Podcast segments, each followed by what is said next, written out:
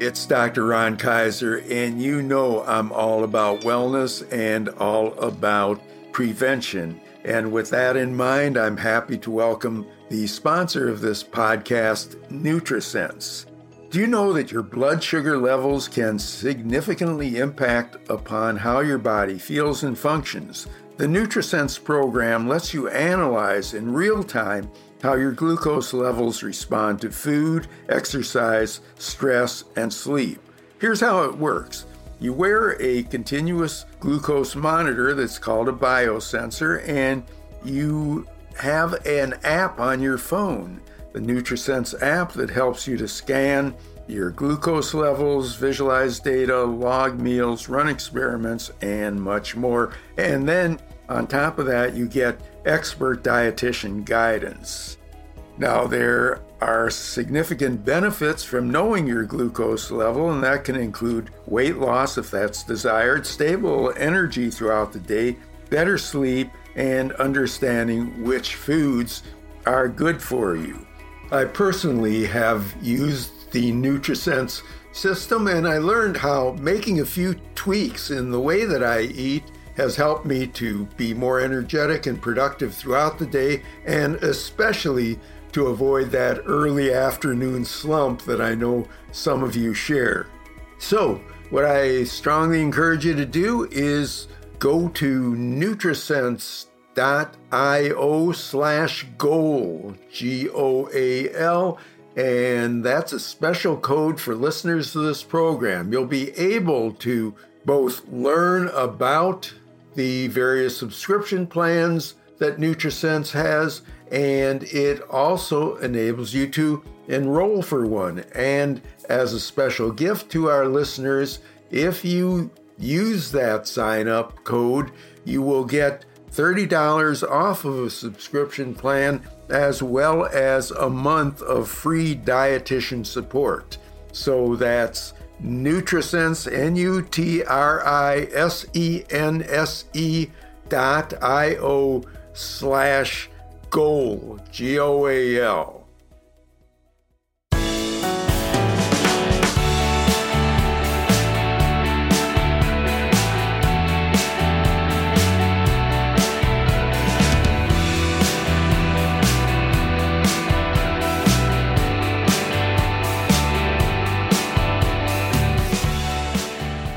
Welcome to Rejuvenating with Dr. Ron Kaiser. This is the podcast designed to help you lead your life enthusiastically today, tomorrow, and every other day. I am your host, Ron Kaiser, positive health psychologist and coach, also keynote and TEDx speaker, and also author of the triple award winning book, Rejuvenating the Art and Science of Growing Older with Enthusiasm.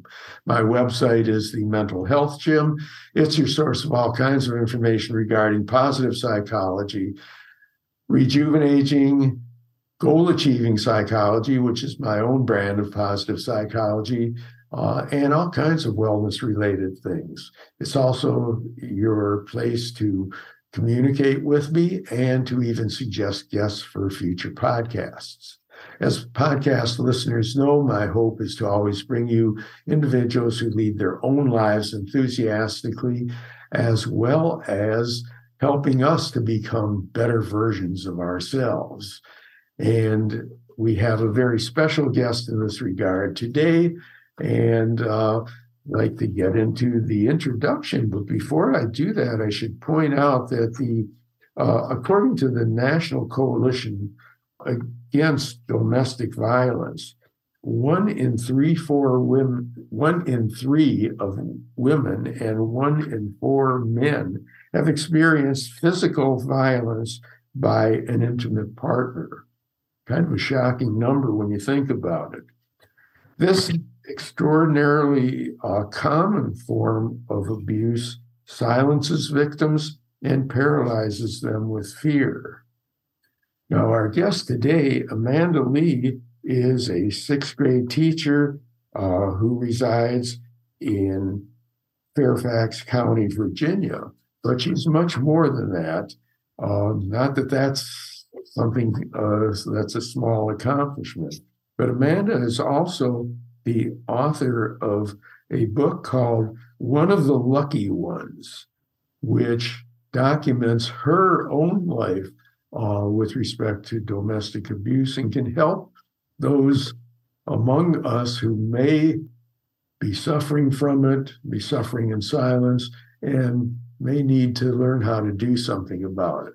Hopefully, we're talking about a minority of the audience, but again, the numbers are higher than most of us probably suspected. And so, really looking forward to finding out all about this issue and how we can become better equipped to deal with it and prevent it. And so, Amanda, it's a real pleasure to have you with us. Welcome. Thank you so much for having me. Great. Uh, so, with our podcast, we cover a broad range of topics, but I think this is pretty unique to us. Uh, so, I'd like you uh, perhaps to tell us a little bit about yourself before we even get into, you know, the violence issues, mm-hmm. uh, what the uh, problems were in your marriage, and so on. So, uh, tell us a little bit about you before before you became the subject of your own book. the subject that I never intended to be. Yeah.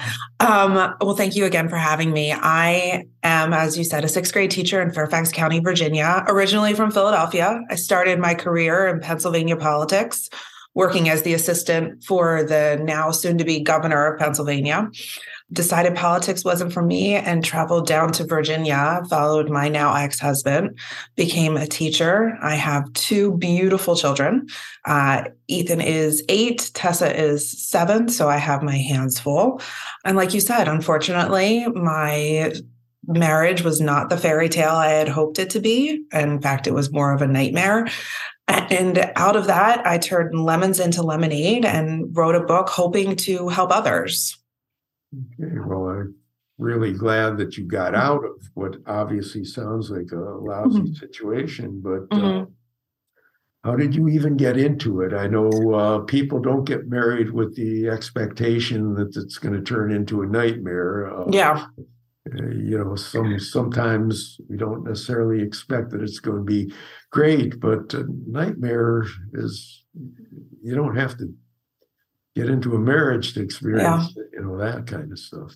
Well, the thing with abuse is that it starts off slow and you don't even realize half the time that's happening. I'm an independent, intelligent woman, and it was years before I realized what was actually happening before I actually came to terms with it. And it was it was slow. We would be we were dating and he would say things like claiming he had told me things that he never did, which, you know, are normal conversations in a relationship. No, I told you about this. And it kept happening more and more to the point where I thought, maybe there's something wrong. Like maybe I need to go get like a CAT scan of my brain. Like there, has got to be something wrong. And it's the slow put downs. It just slowly, gradually builds up, builds up. And the first instance of abuse was right after we got engaged. And when it happened, it was surreal. It was I couldn't believe this was happening. And it's almost like that moment where you're like, that didn't actually happen. This isn't happening. It's got to be a one time thing. And as the abuse builds and builds, the fear builds in of, I'm stuck. I, I can't leave. So it's not like it, it happened. It was a, a beautiful relationship. It happened overnight and I was being abused. It was a slow build up to the point where the psychological abuse, it took me years to even realize what was happening.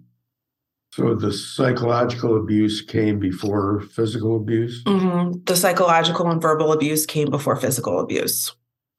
And just the way you're describing it, it sounds kind of dismal just in terms of was trying to work it out in my own mind. Is there any point along the way where you could have said, hey, this, uh, before the physical abuse, where you could have said, hey, this isn't what I signed up for? Uh, or is it just kind of happened that seemed relatively normal for a long period of time? I don't know that it ever felt normal, but you know there's there's a shame associated with being abused like how could i allow this to happen to me i'm an intelligent woman. I have two master's degrees. I'm I'm I'm from Philly. Like we don't take any mm-hmm. crap. So the fact that the feeling of I allowed this to happen to me is a big part of why you don't leave. There's fear, there's shame, there's having to recount this story to your parents.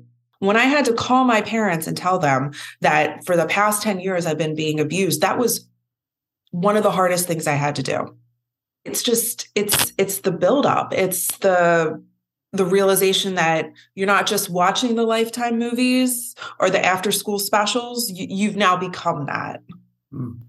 so i guess the next obvious question then is what enabled you to ultimately break that pattern and, and to leave i knew my children were younger and i could see traces of the verbal abuse starting to happen to my son the put downs. And I knew when it started, when he started targeting the children, that I needed to get out. I didn't know how.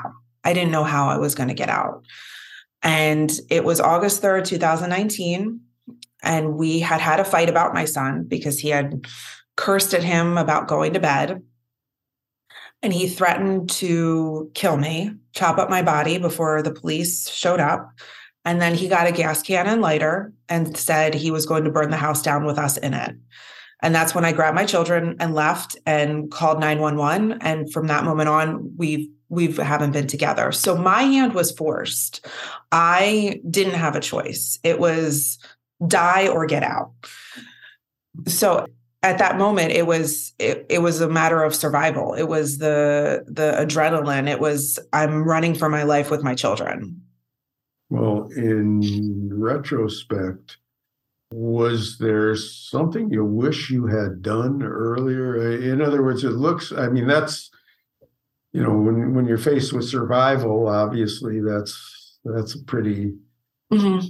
pretty motivating factor. And, and also it, I think it's notable that it happened relative to you know protecting your child rather than than yourself. Mm-hmm. but i'm wondering you know looking at it is is there something and, and i'm thinking about other people who may be listening and wondering uh you know was there a time when getting out of out of the situation would have been less dramatic and safer for you or do you think he would have kind of made those kind of threats whenever?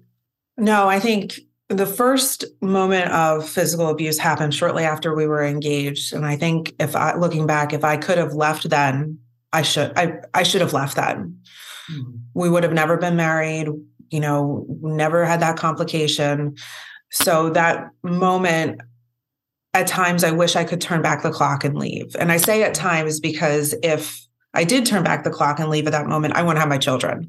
Mm-hmm. so you know mm-hmm understandable. Yeah. So now I've heard situations where people have returned to abusive situations mm-hmm. or then refused to testify against the abuser, so on. Once this happened, were you were you done once you made that decision, or was there any second thinking about it?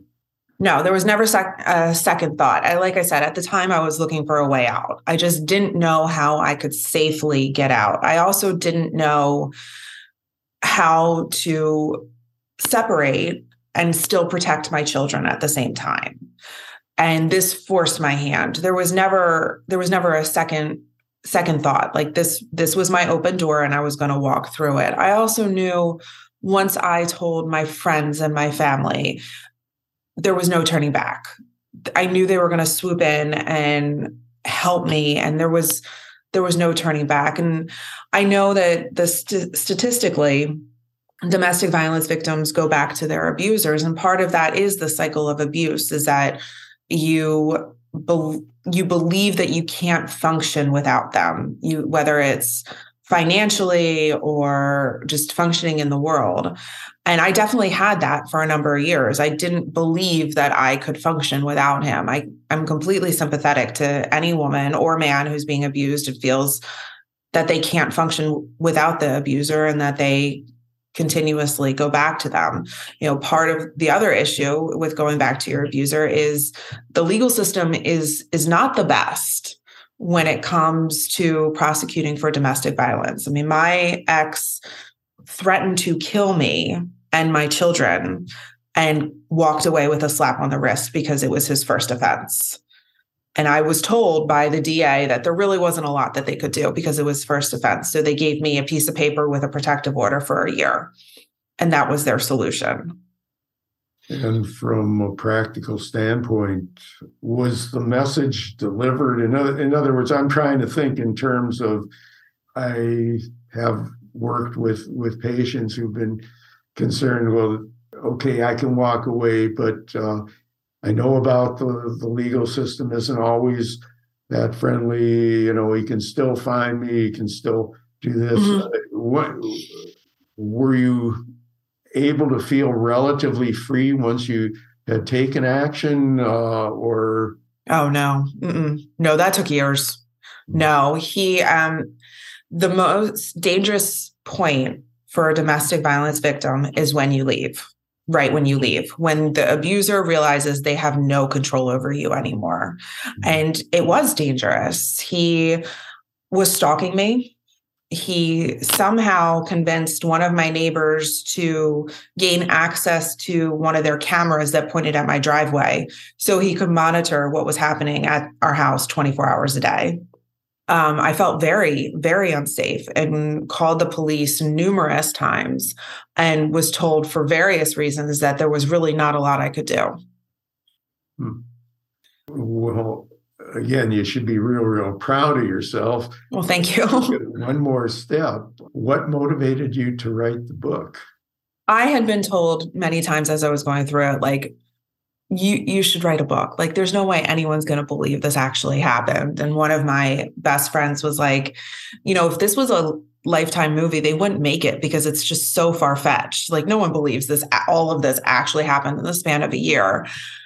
And i just kind of always laughed it off. I'm a single mom working full time i was going for my second master's at the time. I'm like i don't have time to write a book. Who has time to write a book? And i remember laying in bed one night thinking like, oh, I would name it, I would call it this chapter and I would do this and I would do that. And I sat down at my computer and it was just kind of, it just kind of poured out of me. It was so therapeutic. And I just wrote and wrote and wrote. And then when I was done, I was just like, okay, that's cute. And I put it aside. And then I had one of my friends read it and she was like, this is really good. Like, you should hire an editor, a professional editor to like spruce it up. And I'm like, all right, fine. Like, yeah, maybe I'll do that. And the kids can read it one day and they can hear my side of the story. And then my editor that I had hired was like, this is really good. Like, you really need to pursue publishing it, which led me to trying to find a publisher. Okay. And I've read your book, which is obviously very good, but uh, I'm wondering uh, if you could kind of give a really short summary. We don't have either the time or yeah but a short summary is it basically the history uh, or are there some principles that uh, are teaching points or what what's the book about? You know it's my story. It's how i got into an abusive relationship and my escape from it and the aftermath. When i was going through when it first happened i would stay awake at night and just i just wanted to know i was going to be okay I just wanted someone to tell me that there was a light at the end of the tunnel and I was going to be okay. And the most I could find for reading material of a memoir about someone who was abused was um, Tina Turner's, which is very good. And I love Tina Turner, but I'm not a multi million dollar recording artist. I wanted someone that I knew that I could relate to, which also spurred me to write this book. I'm not a famous person. I'm the average, I'm an average American, and this happened to me. And I can imagine there are some parents of young children, uh, as females and males, since abuse can can occur mm-hmm. both ways. There anything that you wish you that, you wish had been instilled in you or that there was any is there anything that can prepare somebody to not get sucked into this kind of a, a, a domestic pattern? Yeah it's a great question. I think you know, I don't know that I ever was taught what a healthy relationship looks like, what a true partnership looks like, the the give and take, what it's it's not okay for your partner to call you names and scream at you and and I'm by no means blaming my parents or, or anybody, but I think instilling what a healthy relationship is supposed to look like and feel like in in children. So that I guess the modeling of the parents and mm-hmm. should they be taking time to discuss abuse, do you think, or is it uh, something that is almost, uh, I, I, mean, there's this a lousy analogy, but uh, if somebody's eating healthy foods in their home, mm-hmm. you need to really spend a lot of time talking about why uh, why this uh, junk food is bad for you if, if you're not providing it. Uh, so is it I, I, know what I'm trying to say. It may not be. No, I understand. And I'm thinking, and I, I don't know. I mean, the the logical answer is yes, of course. But at the same time, like I I remember in high school, it was part of like the health course, and we we talked about dating violence. And you know, I grew up in a time when ABC did the after school specials, and it was they had um, domestic violence specials, and I watched them and saw the signs, and and then I found myself in one. I don't think talking about the the signs of what domestic violence looks like and what healthy relationships should look like i don't think there's any harm in that and i think it should be discussed openly. Um, i'm just saying it probably it i shouldn't say probably it not might not necessarily prevent the abuse happening. And uh, another question that probably doesn't have an obvious answer but do you think if you'd have gotten out earlier that you wouldn't have had to go through that much of a cycle, or do you think that basically because of his personality that uh, it would have been tough whenever you you did it, you did it? I think it would have been tough no matter when I did it. I think because of the way it happened, he was forced to get help, mental health help, which has benefited him and our children tremendously and our co-parenting relationship at this point. And i think if i had gotten out earlier i don't know that he would have gotten the help that he needed. I don't know that he would have had to been made to internally look and see what he was doing to contribute to the downfall of our marriage. So is there a, a happy ending to this story? In other words is there uh, kind of a good co-parenting relationship or personal relationship and uh, you know how's he feel about being the the subject of a, of a book that I, I don't know that he knows yet but um, and if he does he hasn't said anything. Um, no there is a happy ending. We are great co-parents. The kids are happy and healthy. He sees them um, every other weekend and on wednesday nights. And in fact that we are at the time of this recording it is winter break so they are with him for a week and i'm in a healthy happy relationship. Well, that's really good to hear. Yeah. Um, and i wrote a book so yes there's a happy ending so yeah and so it really fits in with our theme of living our lives enthusiastically even mm-hmm. if we mm-hmm. get some interruptions in the process yeah it certainly is is possible to get back on track and and be able to do that. So mm-hmm. uh, I'm really grateful for you sharing this with us. But tell us where we can get the book and. Uh, I think it's just recently published, isn't it? So it is out mm-hmm. there and people can get it. Um, how do they go mm-hmm. Yeah, it is out there. It is available on Amazon and Barnes and Noble, Google Play, and Apple. Um, and also, you can get it on my website. My website is authorAElee.com. Okay, and we'll have all this stuff in the in the show notes. But I think I mentioned it at the beginning, but we're tell us the, the title again so that oh sure. I have it right here. it, we know that we're ordering the right one. It is one of the lucky ones. Yeah it's great title and thank uh, you. it's a great story not a fun one but a but a great one. And you know certainly again being impressed by those numbers uh, from the National Coalition Against Domestic Violence. Uh, mm-hmm. You know, that's obviously there's a lot of it taking place that we don't know about, and certainly the strength that you've exhibited can certainly help many, many more people to uh, their best to to not perpetuate this and, mm-hmm. and know how to act. Is uh, is your website uh, revolving around that too, uh, or is it a general website, or what about the book, or what? It's a general website with um, books that I've written and how to contact me. Okay, great. And again, we'll have all that information in the show notes. Uh, and I really want to thank you, Amanda, for sharing. Thank you. Um, your story. Again, not one of the most fun ones that we've gone about, but but perhaps one of the most productive ones in terms of helping people uh, with what is often too silent a problem uh, that stands in the way of of being able to live life enthusiastically. So really grateful for you coming on the podcast. Thank and, you. This ends another episode of Rejuvenating with Dr. Ron Kaiser. Uh, hope that you learned a lot from the podcast. And if you did, I hope that you will download it, tell your friends about it, particularly friends that you suspect may may benefit from it.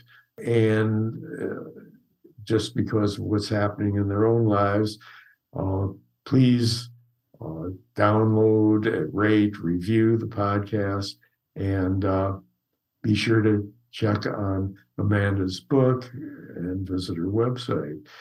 And then be back here next week we'll have another interesting guest, one who's informative and leads his or her own life enthusiastically and can help us to become the best versions of ourselves. Until then, stay positive, stay safe, and we'll see you the next time.